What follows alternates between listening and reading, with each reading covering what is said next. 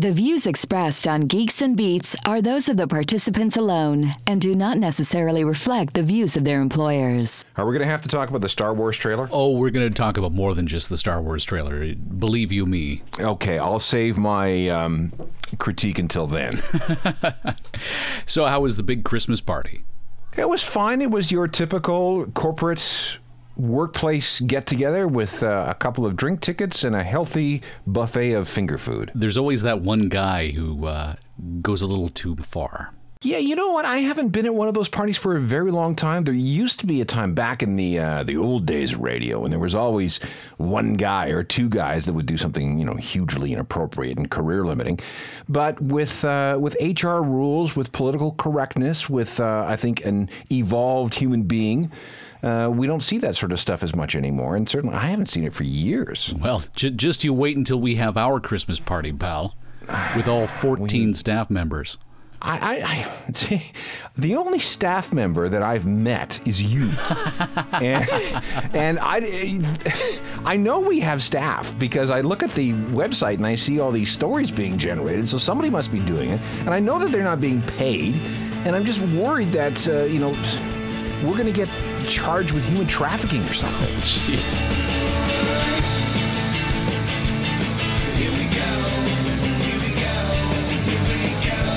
From the headquarters of Geeks and Beats magazine, now with 1.2 billion subscribers on iTunes and GeoCities, this is the world's most popular podcast with Alan Cross and Michael Hainsworth, featuring musical guest Sting. Space, the final frontier. We look at the Star Wars trailer and argue against letting J.J. Abrams manage the Star Trek franchise as well. The Geeks and Beats definitive holiday gift guide for geeks is here, and if you've got five grand, you might be able to create your own John Lennon clone. Headfoams. They're indestructible headphones for more than just your terrible two year old. We're going to put them to the test. Plus, on this week's Ask Alan Anything, the real reason why Taylor Swift has broken up with Spotify, and why we might call Child Protective Services on you for letting your kid listen to the big show. And now, Alan Cross and Michael Hainsworth. Okay, so are you ready for the big Star Wars Star Trek battle here? Because clearly the, the battle lines have been drawn between you and me. Well, they have. Uh, the unfortunate thing is that J.J. Abrams is in charge of both. Yes! So I think that there's it's just a weird conflict of interest. I don't think one person should be in charge of both Star Wars and Star Trek. Yeah, it's kind of like how you don't want the president and the vice president in the same room at the same time. Yeah, yeah. There's just something, you know, could go terribly, terribly wrong and ruin it for everybody on both sides of the fence. Well, fortunately, that hasn't been the case. This new trailer reveals a whole bunch of little things about uh, the new uh, Star Trek. Ooh, I almost said Star Trek. Oh, dear. Yeah, the new Star Wars. Uh, The le- not the least of which is that when the trailer came out, it was immediately followed up with someone who's who uh, did a version if George Lucas had done the trailer, and it was just jam packed full of crap. It would have gone. it would- he would have gone back and and and and uh, recut it a whole bunch of times. Exactly. Okay, so let's let's dissect uh, dissect it a little bit. Okay, first of all, we have a black stormtrooper. Apparently, there are at least two black guys in the galaxy far, far away. Okay, The other one being, of course, Lando Calrissian. Right. Now, I'm not including Samuel L. Jackson because, as far as I'm concerned, the first three prequel films didn't exist. No, no, no, those are horrible movies. Oh, I'm sorry. Did I break your concentration?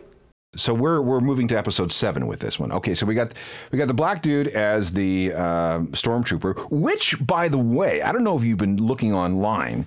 Uh, there seems to be a lot of big debate about. Oh my God, it's a black stormtrooper! Like, come on, people, really? Yeah, John Boyega actually uh, posted online uh, saying, in response to the racist criticism that the trailer has gotten, saying, "Mm, get used to it.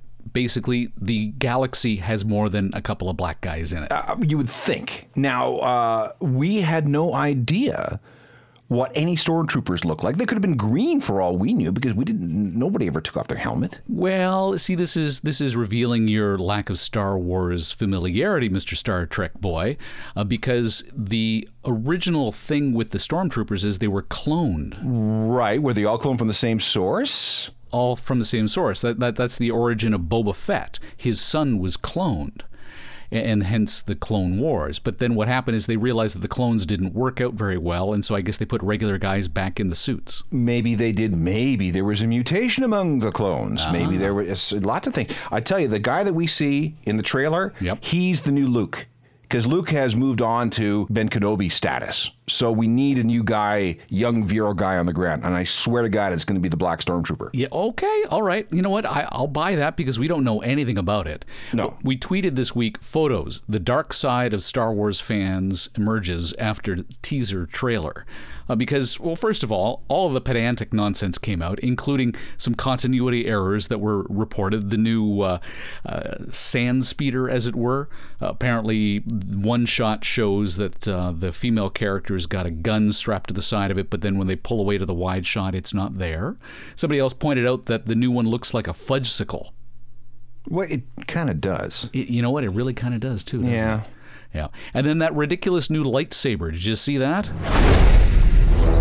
The dark side.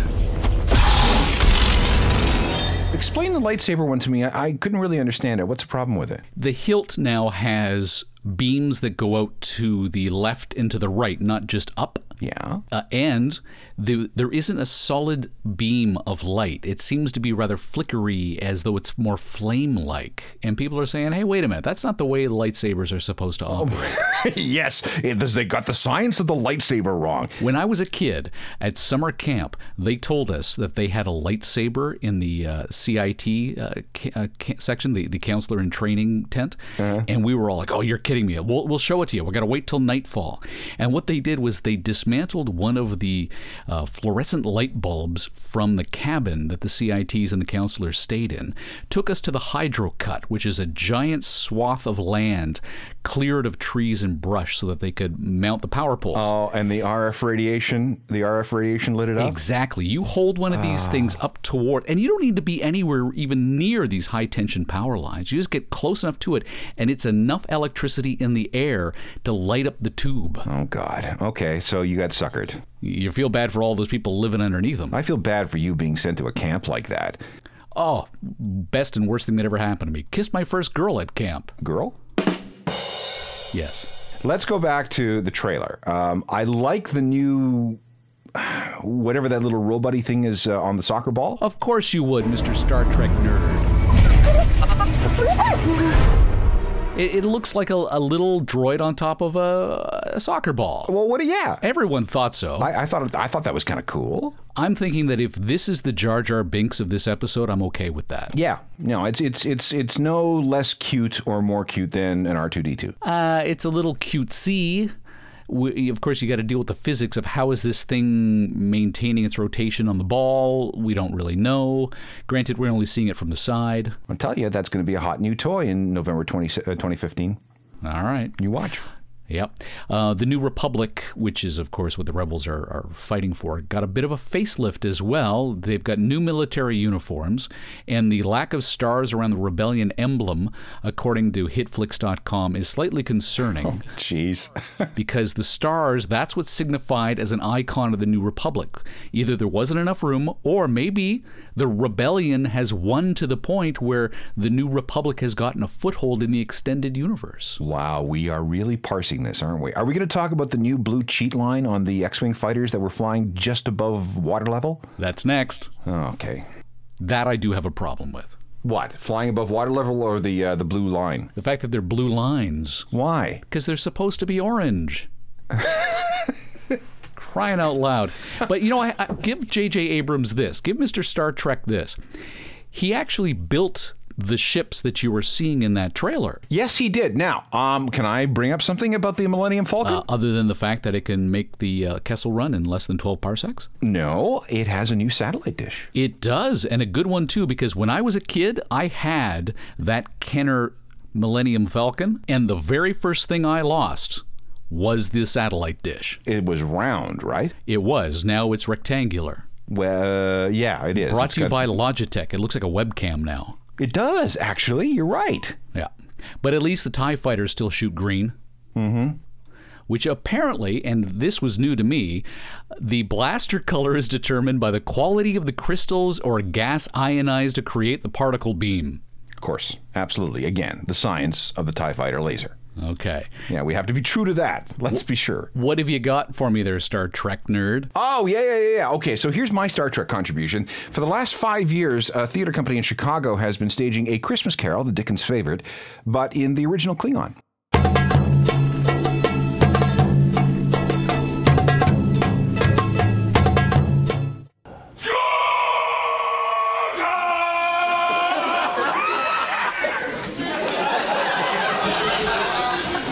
Låt mig på smock till Elnish!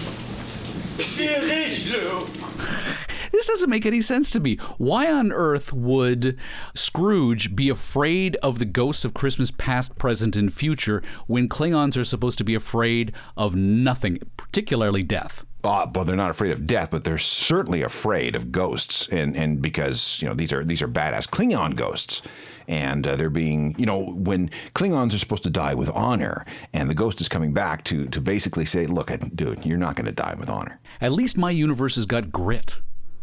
what do you mean what grit? Go to geeksandbeats.com or on our Twitter feed, fire us off a tweet. Star Wars or Star Trek? Go. Okay, yes, and if you know what's good for you, you'll say Star Trek. And Merry Christmas. How do you say that in Klingon? I I, I don't know. But Aquaman, you cannot marry a woman without gills. You're from two different worlds. Oh, I've wasted my life. Own one of the craptastic mugs of the world's most popular podcast and support the show. You too can use the power of science to hold liquids, both hot or cold. Visit geeksandbeats.com today. You're listening to Geeks and Beats on iTunes, Stitcher, and the Bell Media Radio Network.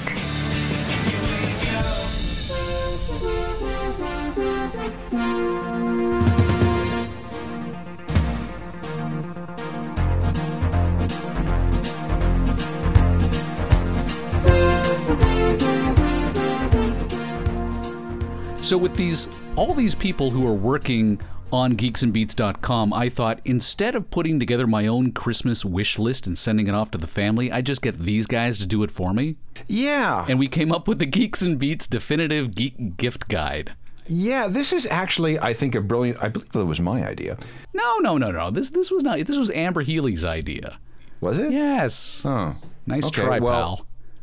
Oh, okay. Well, we're we're slowly building this thing. Why does this Star Wars thing have to be the first item on the list? Uh, because Matthew Smith is a kindred spirit to the oh, co-host of the world's most popular podcast. He's fired. Oh yes, exactly. Give, give him his vacation pay and get him out of here. That's right. this is a Darth Vader toaster, and he's rated it uh, five hip ampersand logos out of five. Of course he does. Points out that the toaster imprints Star Wars on either side of a slice of bread and browns the crust to frame both sides, and it gives you either Star Wars or uh, the actual Darth Vader helmet. Yeah. It's only 50 bucks from Hammer Schlemmer. Hammacher Schlemmer? What is that? Hammacher Schlemmer? Well, you can buy that in an airport then someplace. Exactly. Buy it on your way home. Tell your family that you thought about I it. like the originals Beatles microphone. I mean, that this this this ribbon microphone that, that would have been used at Abbey Road Studios. That that's really cool. Yeah, you got $2,500 as a starting bid? That's not a bad deal. Oh, uh, oh, I see. The, no, they use these at the Cavern Club in Liverpool. Exactly. Oh, twenty five hundred dollars for uh, you know. Well, that's the starting bid because the estimated value is about five grand. Yeah, yeah, probably is. Yeah. But still, I mean, it's got some Beatles DNA in it. Actual, well, it quite possibly has actual Beatles DNA in it. Maybe there's a little spittle there from Lennon or McCartney. Sure, you could use. Speaking of clones, Yes. These are uh, three Reslo ribbon mics. And if you know anything about microphones, you know that a ribbon microphone is very delicate, yes, but gives you a remarkable warm sound. that's what I have right here. That's what you have right there. Yes, it is. Fabulous.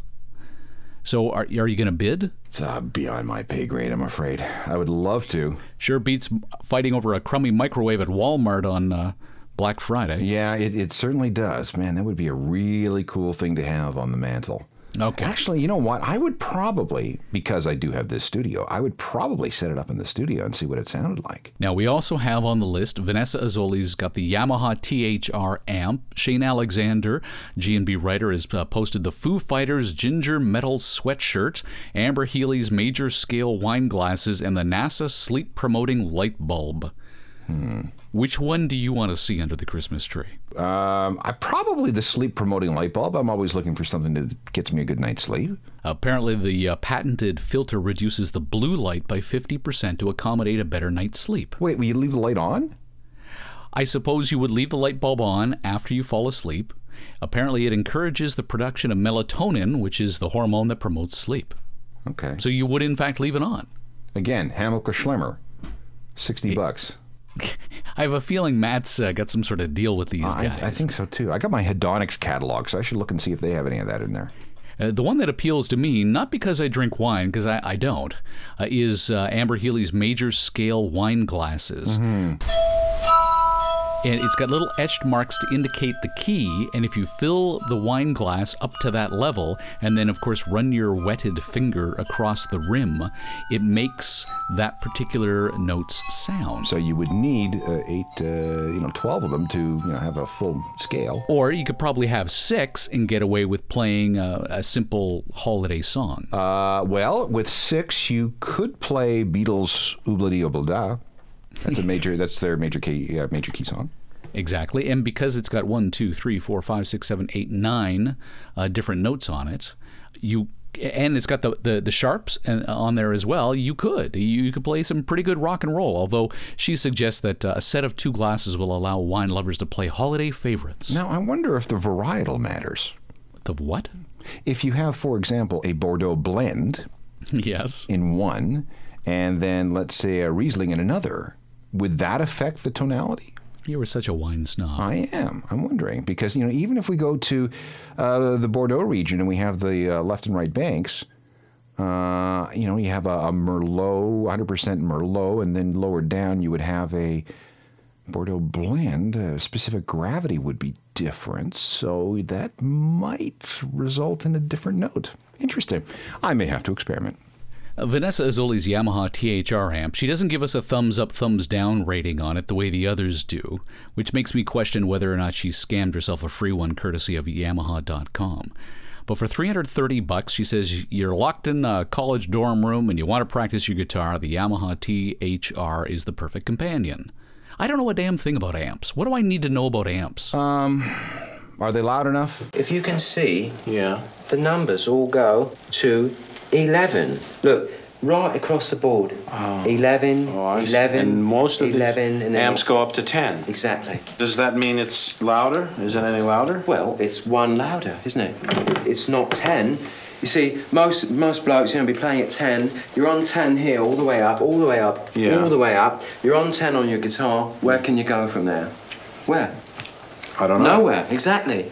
What we do is if we need that extra push over the cliff, you know what we do? Put it up to 11. 11, exactly. One louder. Why don't you just make 10 louder and make 10 be the top number and make that a little louder? These go to 11. Yeah, does, yeah. Does it go up to 11? What kind of uh, signal processing is on board? Is there any signal processing on board an amp? Well, yeah, there would be, but there gain and, and, and uh, a few other things.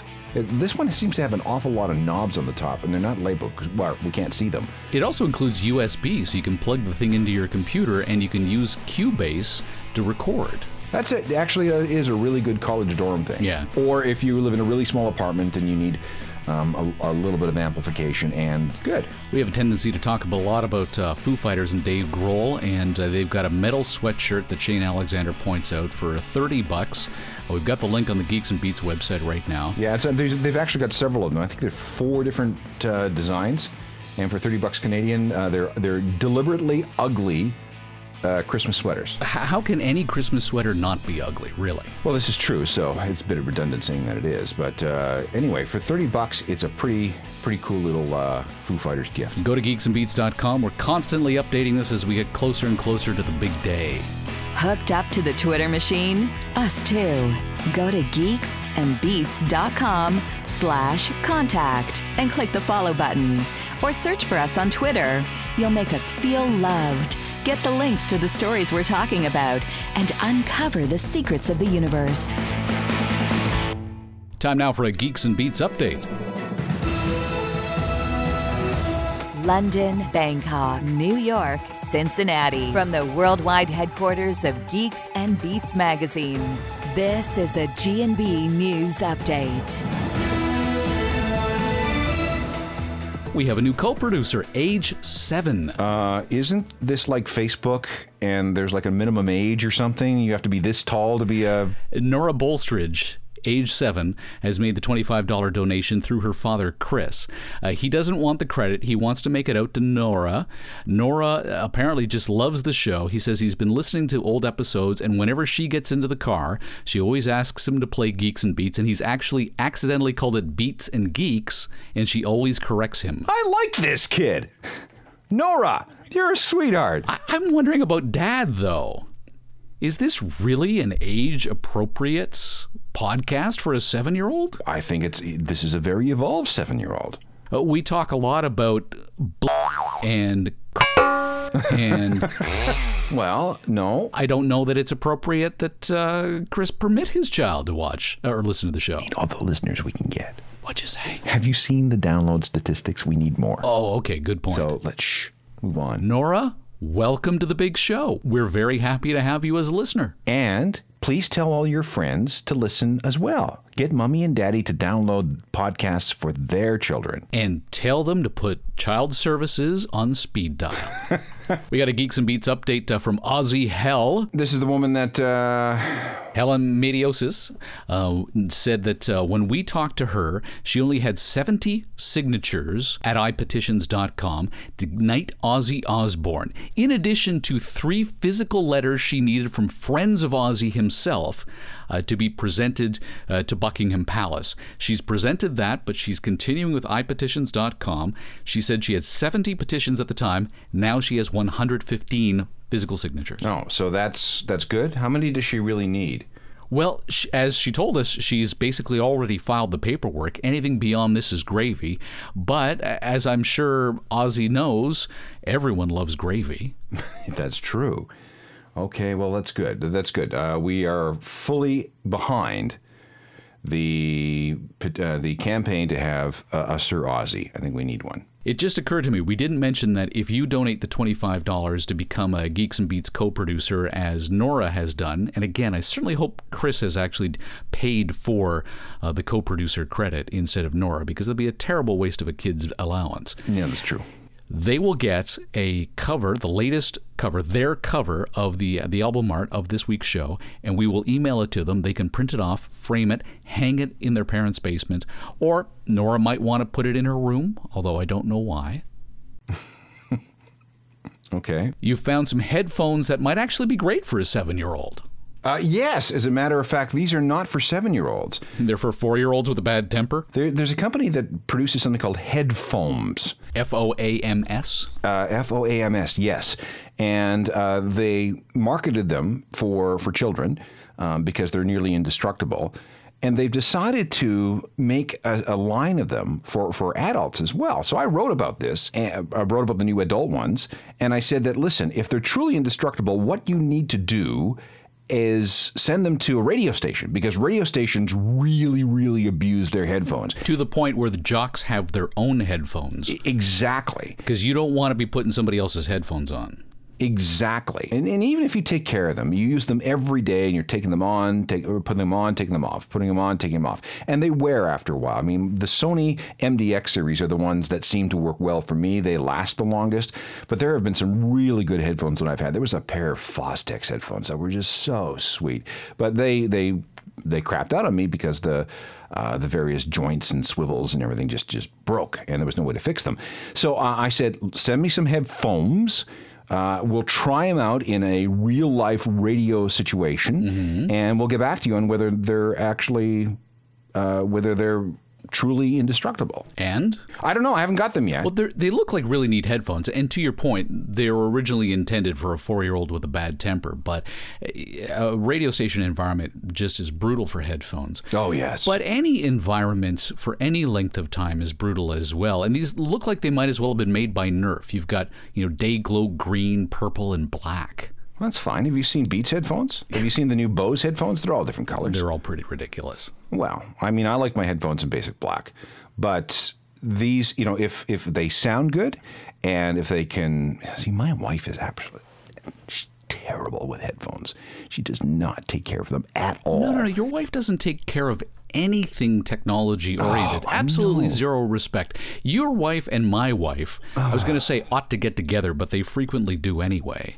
Yeah. And and talk about this. Geeks and Beats writer Patrick Charles has found another pair of, of headphones, but these are actually noise canceling earplugs that will still allow your smartphone notifications to make it through. Yeah, I saw these. I think I re- uh, wrote about them on my website as well. Um, they look kind of cool because they allow you to, they, well, you put them in your ears when you go to sleep, but you pair them with your smartphone so that if a text message comes in or if the phone rings or if the, the alarm goes off, only you hear them. It's Hush Wearables. It's a Kickstarter project. They're still working on it right now. Uh, the campaign's got a goal of $100,000. They've already tripled that. Really? So there's clearly a need for something like this. Well, I can understand why a lot of people sleep with their phones. And if you see, I have people texting me at all hours of the day and night, and it drives my wife crazy. So she would love if I wore these headphones so that only I would hear the text messages come in. Works between 30 to 40 decibels for up to 10 hours straight, and the creators claim the noise reduction of up to 70 decibels as well. So great for an airplane or or a spouse who snores. I was about to say that. Or in our case, uh, bull terriers that snore. Yes, you guys and your bull terriers. Those guys got terrible sinus passages. They really do snort. The early backers get the earplugs in May of next year for $115, and the public at large, if you haven't gotten in on the Kickstarter program already, will be able to pick them up in June for about 150 bucks. Okay, not a bad deal. I'd have to think about that. Time now for Ask Alan Anything. All right, let's go. Got a question about music, love, that suspicious rash? Ask Alan anything. Call 323 319 Nerd. Hi, this is Nadine in Brampton. So last week, Michael mentioned that click-throughs don't get paid unless that you really click through. You don't skip ads on YouTube, and that Taylor Swift had left Songza because she was getting paid pennies. So I'm just wondering, how many click-throughs does Taylor Swift need to become a millionaire on YouTube with advertising dollars, and how many click-throughs would she have needed with Songza versus any other popular medium that's out there to become a millionaire? Thanks. Bye for now. Love the big show. Uh, you could give her a billion and she would not stay on streaming music. Why is that? Because the whole idea is that she doesn't want to give her music away for free. And with the way the fee structure is uh, set up on, on, on Spotify, there is nothing that would have kept her there. Has she not heard of radio? Yes, I understand. I mean, the whole, we can, we can get into the, the whole Taylor Swift versus Spotify thing. It's just a circular argument. It doesn't really matter. She is able, and her her people at uh, Big Machine are able to to flex their muscles because she's a, a powerful commercial entity. And uh, if, if, if that's what she wishes to do, if she wishes to maximize margins on her music sales by only selling physical product, go right ahead. But somebody should really talk to YouTube and say, um, uh, isn't Taylor's album available in a bunch of different streams for free as it is? Do artists get paid on a per click basis, much like an advertisement? There are two buckets. There's the bucket that um, involves the free streams. Like, say, Spotify has a free level, and that's supported by advertising. You get paid less as an artist if somebody listens to you on the free stream because there's a whole you know what they do is they they it's it's much like the way the collectives work is that they collect all the money from all the artists that are listened to on the free stream and then that's apportioned out by the number of streams to each artist If it, if it's the premium stream, the one that you actually have to subscribe to, well, the artist gets more. And the whole thing about Taylor Swift was she didn't want her music to be heard on the ad supported, the free streaming level. She only wanted to be a part of the premium streaming level, which paid more. So uh, Spotify wouldn't agree to that, so she pulled all the music. So, like everything else, she broke up with them. And she's going to write a song about them, probably. If you've got a question for Ask Alan Anything, call 323 319 NERD. Cut the cord and go to geeksandbeats.com anytime. You'll get the latest episode and links to the stories the boys are talking about. Geeksandbeats.com. Also available on 8 track and cassette. Big data and music. It's just as you feared.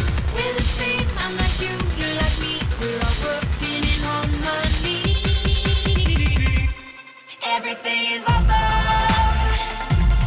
Everything is cool when you're part of the team. Everything is awesome when we're living our dreams. Yeah, you know, we we've talked about this on a couple of occasions where we've wondered with the rise of algorithms and the skip button and all these other things that are affecting human behavior when it comes to our attention spans and the, our willingness to listen to a song for any length of time, uh, things are changing in terms of um, see all this data is being collected and it's going back to songwriters and record labels and music publishers and they're using this data to try and figure out how to hook people into listening to songs that they don't know. And if you uh, pbs has a very good thing and i'll post a link to it on the show notes uh, how the music industry is gathering all this information and then using this data to craft as much of a sure thing hit single as they possibly can. So, what we're seeing is that people are gravitating to a sound, a style that is very homogeneous. So, you think that a lot of songs sound the same? Well, they do. And they sound the same on purpose because the industry is using this data uh, to write songs that they know fit the pattern. In the Lego movie, the Everything is Awesome song, You've heard this, right? Mm-hmm. Yeah. Uh, the premise is is that big business has concluded that this is the best song to get you to work and to keep working. Therefore, it is the only song in Legoland that they play, and everyone thinks it's the best song ever. We are quickly moving towards that reality. This is sort of the next generation, though. We, it's been years that we've tried to compile this kind of data and try to figure it all out. And as we talked about last week, half of people who hear a new song will skip it within 30 seconds mm-hmm. because it doesn't appeal to them. You think technology is going to change that? No, it'll simply speed it up. I think that we will move to skipping a song in less than five seconds. Because our attention spans are diminished, or because we're now accustomed to big data providing us with the music we really want to hear? Combination of both, I think. Ah. See, th- I began thinking about this a number of years ago when I heard about a software program called Hit Song Science, in which they fed all kinds of attributes of songs from the top 40 from 1955 forward, analyzing them for commonalities. And then what you can do is take a brand new song, run it through the algorithm, and it will compare that song to all the the metrics generated by all those other hit songs, and then it will tell you whether the song has an opportunity to have a hit, be, to be a hit or not, based on its uh, the pattern recognitions. And uh, you know, record labels know that the public is notoriously fickle and very hard to convince to like something new, so they've been using this software to try and refine certain songs by certain artists so they have a better chance of having a hit. And that was just one thing. Now we're gathering all this data, you know, from companies like Shazam and the Echo Nest and so on. And, you know, we're just going to end up with more and more songs that sound exactly the same. All because we've concluded that the best tempo is a certain beats per minute, and that at X number of seconds into the song, you've got to have a chorus or a, a hook of some sort, and it needs to have a, a bass guitar here and a keyboard there. Yep, exactly. And there are guys, especially uh, Dr. Luke and Max Martin out of Sweden, uh, they know how all this stuff works. They know what turns people's cranks, a, from especially from a pop side, uh, from a, uh, a pop music point of view. And uh, this data is just helping turn more and more people into Dr. Luke's and Max Martins.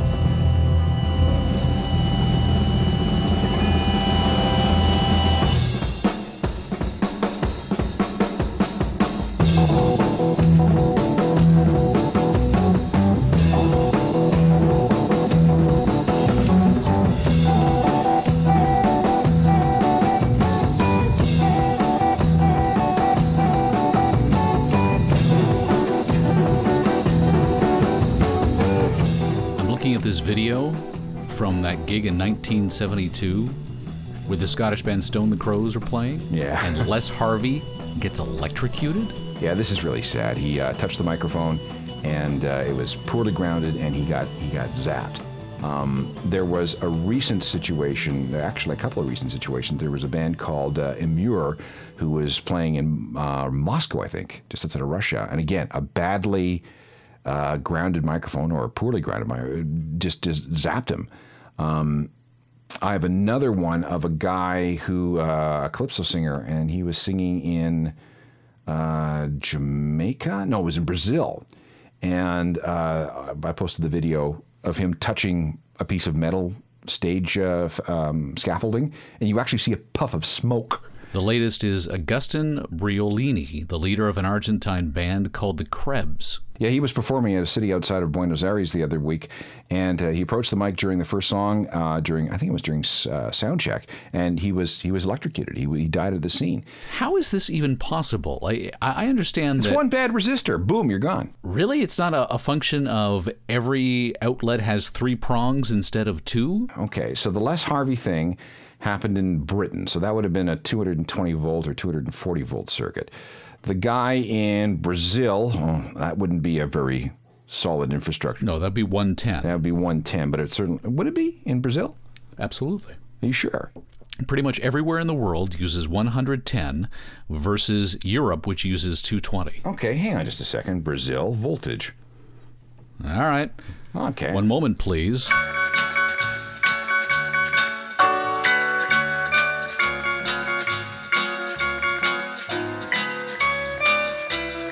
Yeah, it is 110. Thank you. Talking to a renovation nerd. Well, actually, wait a second. 110 or 220? Well, 220 would be for your stove, your oven. Oh, right. Okay. Does, oh, wait a second. The tri- okay, wait a second. The shocking truth about electricity in Brazil: 220 volt or 110 volt. Uh, and the answer is during a recent. Oh, it depends where you are in the in the country. You could be 220 volt outside the major cities, or 110 inside uh, places like Rio and Sao Paulo. So the problem is that uh, you could have a well, you could obviously have an issue. Meantime, OK Go is releasing a new album using DNA. Yes.